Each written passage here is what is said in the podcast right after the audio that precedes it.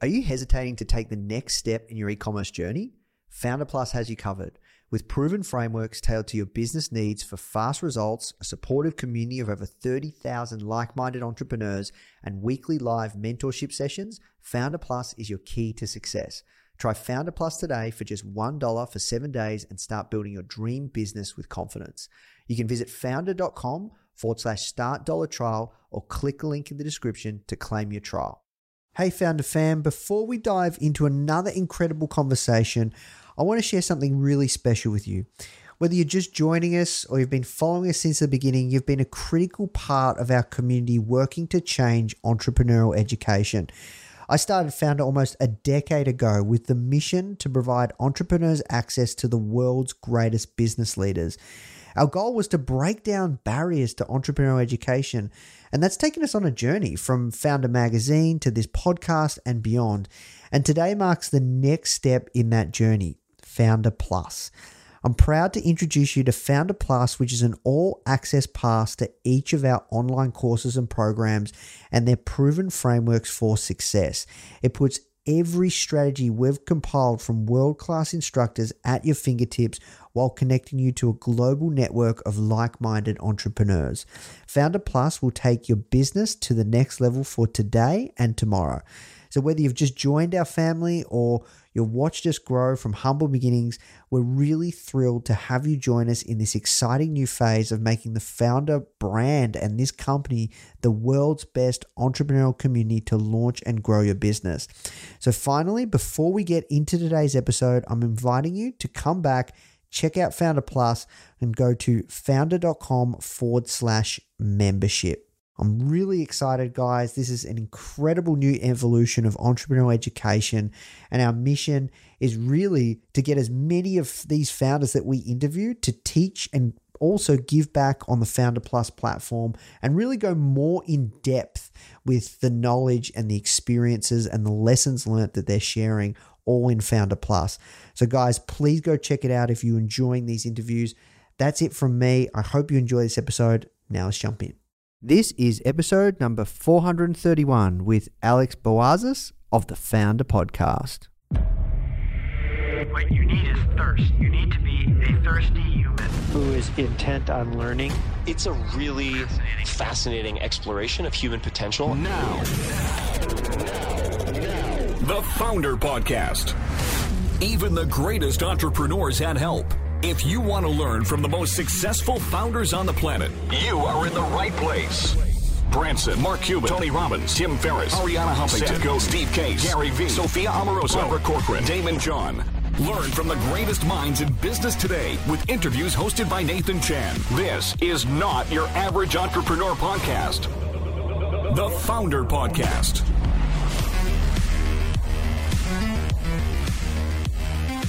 Alex Bouaziz is the co founder and CEO of Deel, an international payroll, compliance, and HR solution. Deel launched in 2019 and by May 2020 raised 14 million in funding. Alex's mission is to match talented workers with employers from anywhere in the world and give them the opportunity to work for the best companies in the world without having to relocate. This company is one of the fastest growing companies that's gone from zero to 100 million ARR in just a couple of years. Please welcome to the podcast, Alex Bouaziz. Hey, Founder fam. Before we jump into today's conversation, I'd love to take a minute to tell you about this episode's sponsor, Salesmaster AI. When iOS 14 hit, a lot of us didn't really know how to respond. And at Founder, part of our response has been turning to trusted experts like SMAI to lead the way forward. SMAI has really helped us drive the performance of our cost per acquisition to really acquire customers on Facebook.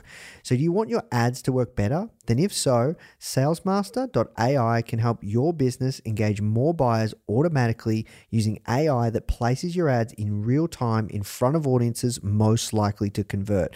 So, you can really increase the performance post iOS 15 and take the guesswork out of growth. Head to the link in our show notes to learn more now. Okay, now on to today's episode. The first question we ask everyone that comes on is How did you get your job? AKA, how did you find yourself doing the work you're doing today? Um, so I guess if you go back a little bit, I'm from Paris originally. and lived in lots of different countries. So I had the chance to meet a lot of amazing people throughout my life and career. And after realizing, and I guess you know, we have an hour, so we can dive into that later. But after realizing I would uh, not be very fun, uh, a very fun employee, uh, I had no other choice but to start my own business. Um, and my experience kind of showed me that uh, there's amazing people everywhere, but not everybody has the same opportunities. Where you come from really does impact you, the chances that you might have in life, and that that's not really fair. Uh, you know, I always uh, lived in a world where you know the merit it's a meritocratic word right? Like based on who you are what you can do you should have the best opportunities. And just maybe not being born in the right country should not be the reason why you don't get to work for the best companies in the world and have the best potential life and career. So thought that we could solve that and um, eventually led, that led to creating Deel and what it is today. Yeah awesome. And uh, you know we're as i said offline. We're a user. We're a fan of the product uh, we use it to, to power our teams. Um, I'm curious, when it comes to your first business, what was that business and what did you learn through that journey? Yeah, well, first, thank you for being a customer. we appreciate this. And uh, if you ever need anything, just send me a note anytime.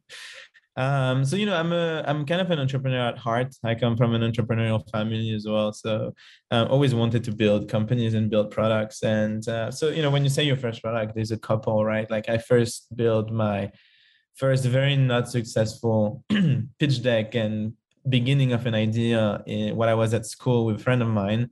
And I guess you know the problem there was that uh, it was uh, it never went anywhere because we never really pushed for it. So that's not really a story, but that was like the first entrepreneurial endeavor I kind of had in 2014, I think, uh, out of school. the first company I started officially was a bit later, and that was a continuation of Deel today, I guess, because um, a couple of the people that are even here today were were part of that first journey. Um, so it was always about creating this idea of bridging people together maybe not for work and for building teams at the time but it was a bit more of a consumer product. So you know i felt videos and connecting people through videos was something very interesting um, and basically start a company that enables you to literally just create videos together. So like think of TikTok or whatever it is, like TikTok or Triller, but with the concept of, hey, I'm creating content, someone else can join me and create more content and bridging and connecting people globally. Uh, and I guess, uh, yeah, I'm don't think I'm that great at consumer businesses. That's the out, that's the the conclusion I got from that journey, to be honest. And when did you start that business? What was it? What happened? Um, started it. I believe in 2017 i'm not too sure. Time is kind of fuzzy now but in 2017 that was my first ever product that i actually worked on and built.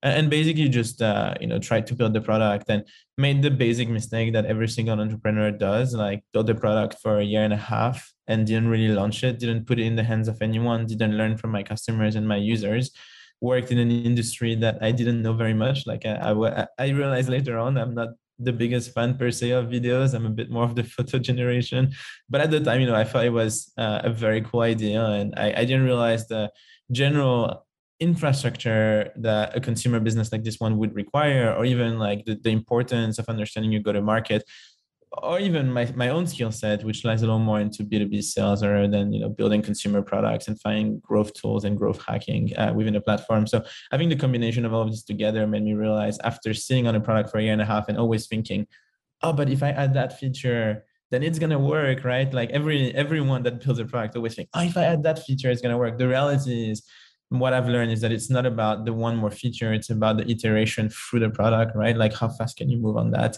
Um, so eventually just, you know, realize that uh, after a year and a half plus and no real engagement and the different core metrics that you look at for a consumer business, they just weren't there, right? Like realize that I was uh, lying to myself, which is actually like the biggest risk I think for a lot of entrepreneurs is when you try to convince yourself that you're doing the right thing, but you're probably not. And that's when we started moving towards different things. Um, and yeah, happy to dive into those as well. Yeah. So, is this? Uh, did you start this product with your now co-founder of Deel Shuo? So no, Shuo and I. Uh, so no, we did not. We started Deel in 2018-19. Um, I just did. I did have a couple of my early team members that joined me in the Deel journey later on. Got you. And now I read that this is the literally the fastest growing business to get to 100 million ARR Uh, how long did that take you with Deel? Yeah, a couple of people are trying to compete that now, but uh, we it took us about 20 months from 1 million to 100 million in AR. So yeah, it's been a crazy ride. Yeah, wow. So can you take us back to the early journey of of Deel, how it all started? Um, you know, what was the time between ideation to launch? Because this is quite a complex product when you deal with so many different laws and regulations across the world in different countries.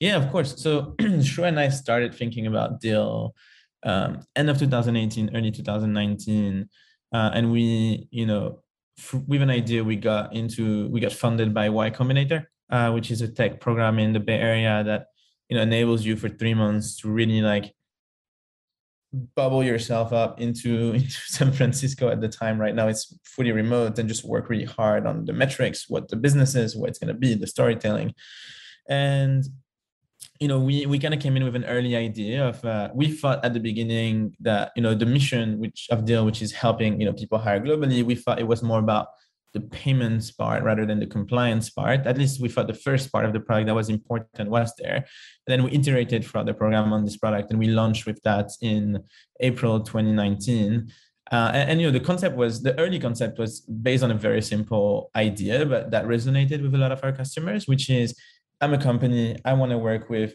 person A, right? Person and person B and person C. Let's say A person A, B, and C are living in different countries or in different places, like work in different type of jobs. They don't per se want to get paid the exact same way. And at the same time, let's say I'm a US business, I'm an Australian business, I don't want to pay um, the same way either. So the first first product that we launched was around, hey, companies pay however you want and then we'll let your workers get paid however they want whatever is more convenient for them and that was like the first big feature of Deel and then as we grew right like when we started moving out of YC in April 2019 and started building, that's when we realized, sure, payment is a big piece of the puzzle and we need to do much better at it and we need to scale it. But compliance, right? The idea that if you want to work with someone in in you're in Australia, you want to work with someone in Japan, the fact that you don't understand their labor laws, the fact that you don't have the infrastructure to work with them compliantly was the second big part of things. So we didn't come out with the product straight away with like everything we wanted it to be. And you know, a three month old company can't really go and see a big company and say, "I'm going to teach you how to do global compliance," right? That that doesn't usually work. Uh, but you know, the you know, it was a very iterative process, right? So for the first year of the business, we just were heads down you know layering things that made sense and you know the different pieces to the puzzle that eventually led to the the you know the product that it is today. Um and yeah that was uh, kind of like the first part of Deel. I, okay i can go on. I don't know if you have any questions on that part. No no please keep going. Yeah of course. So uh, layered that part in and then 2020 that's when we raised our series a and i think like the important part was throughout that year we were very very focused on uh, growth, right? So everything for us was about making sure that while we build, because you know you need the right infrastructure for the type of business that we do, and you need to make sure that you build everything in a way that's compliant and that's going to enable other companies to be compliant and supporting hundreds of millions of payments every week, right? Every month as well, right? So building that infrastructure, we're still very focused on so that we don't make the first mistake I made, right? In the first product, are we growing, right? Are people happy? Are they using the product? Uh, and being very, very close to our customers so that every single part of the product we build makes them happy and is in the continuation of what they're going to need through their life cycle as a company. Um, so March 2020, we raised our Series A. September 2020, we raised our Series B. I mean, I can go on on fundraising. I guess uh, October, uh, April 2021, our Series C, and October 2021, our Series D. So about 600 something million dollars in funding. Um, and you know, we kind of iterated throughout the product and the team, I guess, to give you a benchmark. Uh, you know, in January 2021, we were 50 people. Today, we're 1,300 people. And like you said, right, we grew from 1 million in revenue to over 100 plus million dollar in revenue today. Yeah, wow, that's crazy. So I'd love to delve a little bit deeper on the original version of the product and as it's iterated. Um, obviously, things have got much more complex because uh, the problem you're solving around compliance, not just payments, is much more complex. How did you retain the original vision? Yeah, so we're very so if you break it down a bit further, we started with one type of worker. So we wanted to enable you to work with someone working in another country as an independent contractor. And we did all of the puzzle for that. And eventually our customers came to see us and say, hey, but that person should really be an employee given the type of work that they're doing for us, the type of hours they're doing for us. And that's when we started saying, hey, so maybe we can spun up another part of the business, another piece of the puzzle, right? Which is that employer of record model. So we have over 90 plus entities of our own today where we employ people on your behalf, right? So if you don't have an entity in Japan, we do, and we'll employ them and give them all the right benefits and the right infrastructure, employment contracts, and run payroll for them every month. So it, there was a very natural continuation, right? From independent contractors to another type of workers. And recently, even coming out with a new product, which is a global payroll product, which is what eventually you want to open your own business, you want to have your own entity, but how do you manage your own entity in the local market? And how do you make sure that you're compliant and you're running payroll globally, right? And if you think about it, it can there's a, this kind of like the same life cycle I was telling you about, right? The idea that you're going to have a different type of workforce. Some people are going to be contractors, some people are going to be employees, some people are going to be employees, but you don't have the infrastructure, right? So bridging all of this together felt very natural, right? And felt very tied to the, the core of the vision, which is I want to enable you to hire anyone anywhere. It doesn't matter, at least it, it, matters to you, right? Like what is the right framework for us? We just want you to have everything, right? We want you to be able to go left if you need to or go right if you need to. So the first version of the product was payments. What did the team look like in that in those early days? Because so went to Y Combinator pre that first version of the product, or you you went to Y Combinator with that first version? We went to YC with a very very basic version of the product. Um, pre customer. Um, not like a couple people, and we were very at the time we thought the, the best way to pay people. Still kind of think so, but at the time we thought the best way to pay people was crypto. So we only had crypto payments at the time, um, and then it, it evolved really fast because crypto payments just wasn't popular enough for it to really work. Um, it was a very small team, so it was me and Shuo, and then we had um, you know three engineers and one person on content marketing. Uh, and that team actually was more or less the team plus one more person that we had until 2021 almost.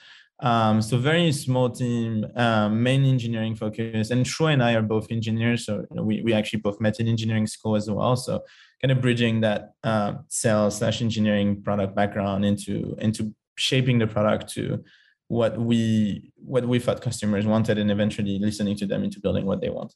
Got you. So when you look back to the early days, what do you think that you guys got really, really right to really enable that level of scale, growth? Like you've obviously nailed product market fit.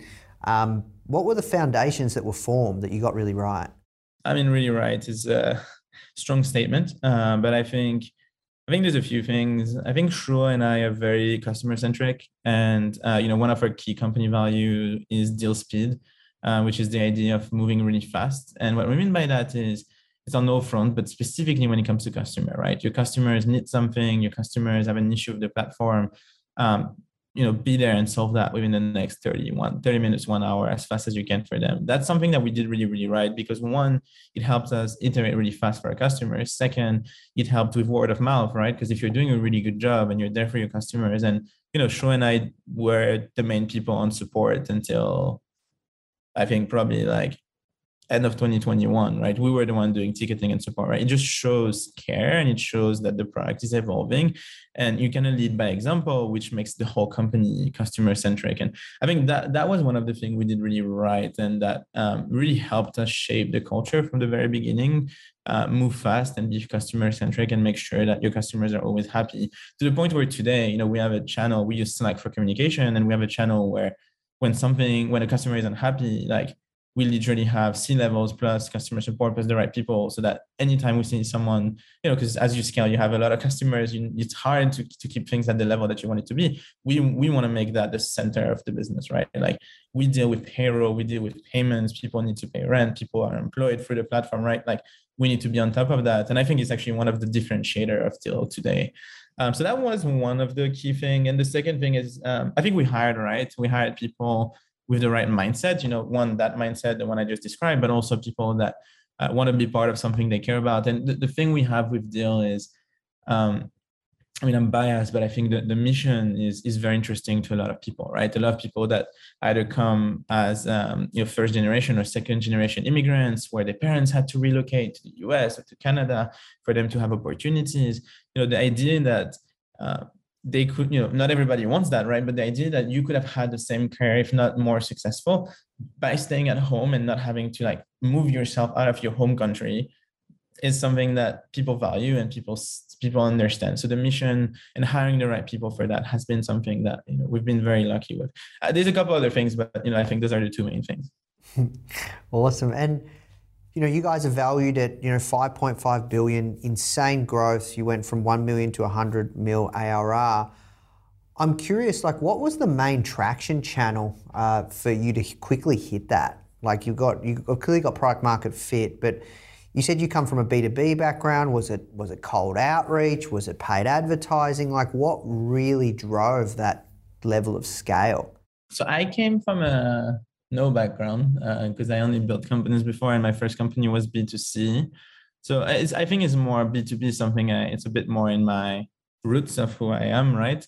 Uh, and it's just like this type of sales is, is just felt right, right? That's that's what a bit more what I meant, and I think I think there's a couple things. Shuo and I were pretty big on outreach at the very beginning of the company. Just the first customers, they matter so much, right? They're the one that help you shape the company. I don't think we did any paid marketing until like pretty late in the company. I think maybe like in 2021, like we that's when we started doing a bit more paid marketing, which works out decently well. I think early stage you can't really spend money like this, at least in this type of business. I think it's more about BD and just hardcore sales, hardcore outreach. And uh, that's actually one of the things I pitched at my Series A. The idea that you as a founder need to get the business to go from a sell, from a founder led business into a sales like sales team led business. And um, what that means is that for the majority of the first year plus of the company, Shuo and I were doing most of the sales, right? And this is the only way for i think for a product and for a funding team to get to a point where things are ready for a proper sales organization to be built because if you you're you're managing so many things and juggling so many things at the same time. If you're not able to sell your product if and you're the one building it and you're the one doing all the other things around it operationally then you know it's going to be very hard to bring someone that's not doing all of that and teach them hey go and sell right? Like so so getting to a point where you nail down the basic mechanisms of your go to market and maybe not you know the breakdown between outbound inbound and all that but just you know the fact that you're able to take a deal from end to end walk the product through make sure people are happy with it understand the key selling point analyze what with the right icp and your pitch right? Like doing that and nailing it repetitively shows that you can bring someone external to you know who you are and what the company is to come and make this a lot better than yourself right? Like and that's that that idea of going from founder led into um, non-founder led, I guess, like sales team led was very important to us early stage. And when we got there, that's when we started really ramping things up. And I think today we do most of the things that you're talking about, right? Like outreach, paid, SEO, and everything. Hey guys, I hope you're enjoying this episode and learning a ton. As you know, in this series, we interview some of the greatest founders of our generation to find out how they did it. However, if you're thinking of starting your own business and you want to hear from some incredible stories from everyday people like you or I who are actually in the trenches, only been building their business for maybe one year or two years, like that are building right now and they're really in the early stages, but they're getting success. You should come and check out our new podcast, From Zero to Founder, hosted by our community manager, Molly Flynn. These are in the trenches stories from our very own successful students that have gone through some of our programs. People just like you who are deep within the process of building their very own successful business. These are the founders of tomorrow. You can find the From Zero to Founder podcast on all platforms. And remember, it's founder without the E. All right, now let's jump in the show. Usually, there's a couple of stages that you go through from one to 100 million uh, you know, you, you, you know, it's, it's kind of the founding team, and then you start to build a leadership team, and then you start to build your C suite out and all these different things. How have you been able to navigate those challenges or, or that speed of growth while, while just basically fast tracking a lot of like what takes some companies 5, 10, 15, 20 years to get to? Well, first of all, I think growth is the solution to all problems. So if you're growing really fast, everybody is willing to roll up their sleeve and work hard to make things happen. So the mentality of the team was very strong in getting stuff done and was very excited about the growth that we were getting. So when you have that, one, you're able to bring the best people on board because when you look at the growth, you know, from one to like we did from one to 50 and then from 50 to 100 in a quarter, right? Like when people look at that from the outside, they, they and given the mission of the company, they want to jump on board. And if you combine the fact that one, through that, you can hire the best people, but also internally, people are very excited and they see the growth of the company. So they work, the, they go the extra mile to make things work even more. Then you just find solutions, right? So instead of looking at it as like, oh shit, we have problems, you look at it as like, what do I do for this to work, right? How fast can I scale? On top of that, early on, I think in in I think it was in May 2020, uh, our COO joined us, and he, you know his past experience is that he was very early at Revolut, which is a very you know it's a great company based in the UK. He had seen some of the fast growth operational issues that were going to come from from from it if we actually did execute on it and we were able to build a lot of the processes early on that helped us not break right like basically when you get to product market fit and you get to that type of growth it's not about surviving while giving a great customer experience. So the most you can build, the most processes you can build, the most operational excellence you can have inside of the company, plus you know the big bonus that you get from so many people being excited about what's happening just helps you move faster, right? And I think you know, of course, it's easier said than done, but you should always strive for that. And usually, if you hire right, then you'll have the right people pushing you forward for it. And what about the challenges? Like, talk to me. Like, what were the challenges, problems, issues you faced at growth that speed? Yeah, I mean, you know, probably seen a lot of them, uh, and we have challenges every day. Um, I mean, it's everything, right? Like when you're growing that fast, um, like I said, you need the right people, and a couple of people just don't pace, right? And it's just not the right environment for them or the right timing in their life for it. So um, you know, hiring mistakes are very costly, specifically when you grow as fast as we do. So that's one of the you know big challenge that we had, where you know sometimes it, it takes one person to make a significant difference at the company. And uh, yeah, definitely had a couple wrong hires that uh, you know we should have been. I should have been a little better on that front and hired. A, you know, be a bit more diligent in terms of the type of role that we were hiring and how that would have helped us. Uh, so that was definitely an interesting challenge for us. And obviously, you know, when you're building a company like this, it's always also hard to let go of people when you want to give them a chance and you want to see how it goes. But you know, what I've learned through time is that um, someone is not doing a good job. They usually know it, and it's probably not the best place for them either. So you're kind of doing them a favor a little bit too, and even, even if they might not realize it at the time. Um, second is, you know, it's uh, it's easy to it's easy to say you need to build for scale. Doing it is a different story. Um, so if you look at like the infrastructure that you build, there is going to be a lot of things that you didn't plan for. And when you do that, you just need to be okay with the fact that what you have in place is just not perfect. Uh, and just being the same way we were with our customers, just being able to iterate really fast. So I mean, there's a lot of challenges. Not not gonna lie, but uh, you should always, as I mean, most founders are, I think, are usually able to process this as a positive than a negative. I want to talk about the big one. You know, you guys are processing and dealing with legal, tax, accounting across over 120 currencies, many different regions. What are the challenges there and how have you scaled something that like that sophisticated through that? Yeah, I mean, there's tons, right? Um, whether, like you said, like payments at scale or legal or you know things as simple as like agreements review right? People don't realize but sometimes our customers look at our employment agreements and say oh but i want to customize this and this and that for my employee because i like to do that. And then you know what you end up doing is having to locally review the contract and make sure that the changes they want to make actually works locally which oftentimes it does not right?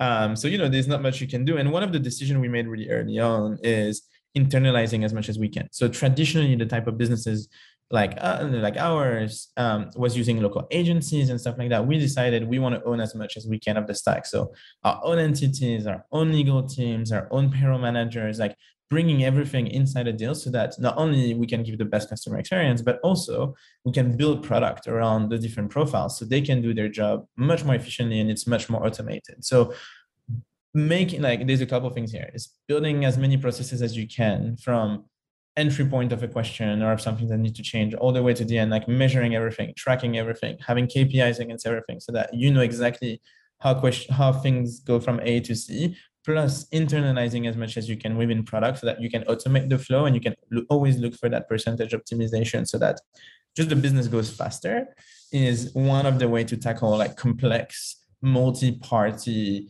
um, chains right of uh, problems that you might uh, that you might see or might arise Yeah, it's just for me, to be honest with you, Alex, so hard to envision doing these kinds of things in a couple of years at the scale that you guys have had and not just burning out. Like, talk to me how you've managed to be able to do that. Have you experienced burnout? Has there ever been just times where it's just so tough?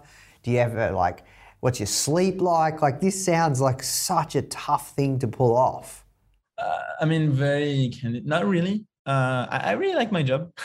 I really enjoy what I'm doing, and I think uh, luckily for me is that all that what that growth usually means is that my job is continuously changing. So you know, I'm just evolving a lot, and I'm just having to deal with very very different things from a quarter to another. That means that my job is always very exciting. So you know, I'm ex- I'm just very thrilled for one the people I work with are exceptional, and I'm learning so much from them. And the second part is um, I literally I know every quarter my job is going to be very different, so it doesn't burn me out as much. Uh, I did take the, a holiday in July for the first time in a long time, so that that part definitely helped and definitely gave me some perspective. Where um, you know I do think that it, it does help, but I think it depends on the stages of the business, right? Like very early on, it is a grind, but the grind is what you sign up for, and this is how you, this is this is a I believe speed of execution and hard work is a moat in itself, right? If you don't have that, then sure you might build a great company but someone's going to build a better company. Um, and you know i think as the company evolves and as more processes are in place and as the company gets into a better place then you should still strive to be the company that executes the best. But there's things that you know you can have more perspective on right? As discussions happens to be a bit more strategic rather than just execution focus. Um, and yeah i mean you know you need to need to find the right balance for yourself. I you know we're a fully distributed company today 1300 people technically no offices, right? People work from wherever they want. And, and that really does also help from a work-life balance perspective, right? Like you're able to build your work around your life. And, you know, that has really helped me where I'm able to do my best work in the setups that I need in, and really anywhere. Uh, and that really, you know, I think if, would I have been not burned out if I had, like, would I have been burned out if I had spent my 7 a.m. till 12 a.m. every day at an office, maybe for three and a half years. Uh, but the way I, the, the, way we're doing it right now, even Shuo, right, has, I think has helped us um, manage ourselves better. And yeah, there's hard times, but this is why you have a co-founder as well, you know, and you have a great, a great management team. yeah, that makes sense. I appreciate your candor. Um, love to switch gears and talk about the journey of raising capital. Uh, can you share some key moments on that journey? Has it been easy with kind of growth that you guys have? Are people just knocking on your door and it's just pretty easy, or or is it is it still a challenge? You know, my first business, I actually could not raise any capital. Um, so I've had, kind of had two falls, right? I've seen both sides of the coin. Um, my my experience has showed me that the way you should raise money. At least you know everybody come from a different school. My way of raising money is to do everything i can never to have to raise money. So when you know one of the things we do pretty famously at Deel is we have this saying of you know we spend like the round before. So what i mean by that is when we raised our seed round um, about four and a half 4.2 million dollars we got to our series a in march a year later. In that time frame we had burned 370k and that put us in such a good position when it came to to our a right? When investors came to us and said hey we want to invest in the company. You know we were in a condition where we said look we're growing. We will need capital because we want to grow faster but we don't need capital today. So that gives you kind of an edge in terms of how you know how you, who dictates the terms right? And that's i think is the most important part in, in raising funding right? And, and venture capital. If, if you're on the back foot you're to get eaten alive right? Investors typically tends to be sharks and you got to be a shark as well right? So my, my experience has always been from not having been able to raise business capital at all for my first business is being as capital efficient as you can so that you never truly need capital. And and that that mind shift right sure comes from from the fact that Deel grew as a company. So because it grew and because we eventually got to product market fit you know it's easier to to to say you know i can stay without capital for a long time uh, but getting into a place and in every single decision you make so that you're capital efficient enough that you have not only enough runway but you have a path to potentially even profitability just will give you an edge in fundraising and when you get there you dictate the terms and if you get there, then at least in my mind, you were able to do a small flip that really helped me uh, in how I raise capital, at least how I perceive fundraising, which is I'm not raising capital to get to somewhere else. I'm raising capital as, as selling a part of the company. And therefore, what is the price at which we're willing to sell this part of the company? And who are the people in front of me? Do I want them to be part of that journey? And do I want them to, you know, it's a bit cocky-ish, but like do I want to make them a lot of money, right? Because I believe this is a great business and I believe this is going to be to go really far. And when you flip that mindset, then you're you're able to really do what's best for yourself and do what's best for the business. Um, and that's definitely uh, you know very very different than my first time where I just had this idea and I was just kind of going around asking people, do you want to invest in them? Like it's a very hard way to fundraise money. And here for sure, you're to get a, you know, 99 no's for 100 meetings. So if you flip the funnel a little bit, then I think you might be able to unlock a lot of that. Mm, love it. And I'm curious, just wanted to delve a little deeper on this idea where you said with your seed, you raised, you know, four, 4.2, but you only spent like 300K. How come you didn't spend that money? Like, like you, you could have you could have definitely spent that money and hired more people hired more engineers like we all know that engineers ain't cheap and you want to make a better product why didn't you just keep spending that money or even spend half of it yeah um, expensive engineers are usually in the us and canada. You can have great people at money that makes a bit more sense for a business if you hire globally. Uh, so you know not at all a small plug for using Deel but you should consider. Um, look i think yeah there's different stage of companies. And again you should be thinking long term right? Um, the type of mis if one with a lean team you can move really fast right? Specifically if you are able to build a culture where people are excited to build and ship things really fast. So you know by doing that we were validating and i was selling remember? Like and Shuo was selling so we were validating the market validating our customers and building. Uh, could we have gone faster? Probably but we might have headed in the wrong direction if we had at the time, right? When we were very lean and very small. So focusing our efforts into what was the most important part of the company was the key here. And, and scaling at the right time is very important, right? There's, t- there's time for everything. When we were building infrastructure, when we were understanding global compliance, when we were starting to draft our first like you know, localization of contracts and work with lawyers and building the payments infrastructure, adding 10 engineers at that time wouldn't have helped, right? Like it was about shaping the product to what customers wanted. when we start realizing, hey, you know, we could be also doing that, and the business shows that it wants it, that's when you start really scaling. So, um, yeah, we could have, but uh, I don't recommend. Gotcha. Awesome. Um, okay, that makes sense. We'll look, uh, have to work towards wrapping up, then we'll move to the hot seat round. Uh, when you look back at your time building Deel, what do you hope your legacy is? Oh, that's a great question. Um, you know, Deel's mission and what we kind of set out to do is hopefully helps you know, hundreds of millions of people get to work for the best companies in the world. If we can kind of break that status quo where people stop thinking the same way I did, right? Like, oh, I'm going to go to the US because that's where I studied for my master's so that I can work for company X or Y. I, and, you know, struggled to get a visa and didn't really work out at the time in my personal experience. We can break that cycle into you can live your life wherever you want. And if you've got the skills, the best companies in the world will want to work with you and you'll be able to get your dream job. Then then we would have, you know, I think we would have built something, we would have built a legacy, right? If you stop thinking, if you start thinking rather i'm going to do what i'm set out to do and i'll do i'll work for whoever wherever then it's already changing a bit of uh, the word of work that as we know it today so we would have done something great we're going to move to the hot seat round rapid fire questions uh, the first one i have for you is if you could go back to your first day in business and give yourself one piece of advice, what would it be and why? Knowing that the company will get to where it is or not. What's the best piece of advice you've ever been given? What's the best piece of advice I've ever been given? Focus on your customers. What's something you've learnt today? I actually learned the difference between the Schengen zone and the European Union, as funny as this may sound. All right, last question. If you could have dinner with any entrepreneur, dead or alive, who would it be and why? Uh, probably Bezos. I think he's built an amazing business. I think the upscale at which they operate is insane, and the breadth of tools and companies and infrastructure that they've built is uh, is one of a kind. So uh, yeah, probably today that's the person I think I could learn the most from from as a CEO, at least as a scaling a company perspective. Incredible. Well, look, Alex, thank you so much for your time. This was an incredible interview. Like I said, big fan, love the product, and uh, yeah, that was awesome. Thank you so much. Thank you.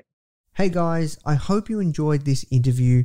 As you might already know, our mission at Foundr is to help tens of millions of people every single week with our content either start or grow their business, which is exactly why we're partnering with world class founders such as Daymond John, Alexa Von Tobel, Greta Van Riel, and so many more to teach crucial skills such as negotiation, finance, e commerce, and so much more. So, if you'd like to get access to these free exclusive trainings, please go to foundr.com forward slash free. These are 100%. We go super in depth on teaching a particular topic, and I know that you're going to love them if you enjoy this podcast. So, just go to foundr.com forward slash free. All right, guys, I'll see you in the next episode.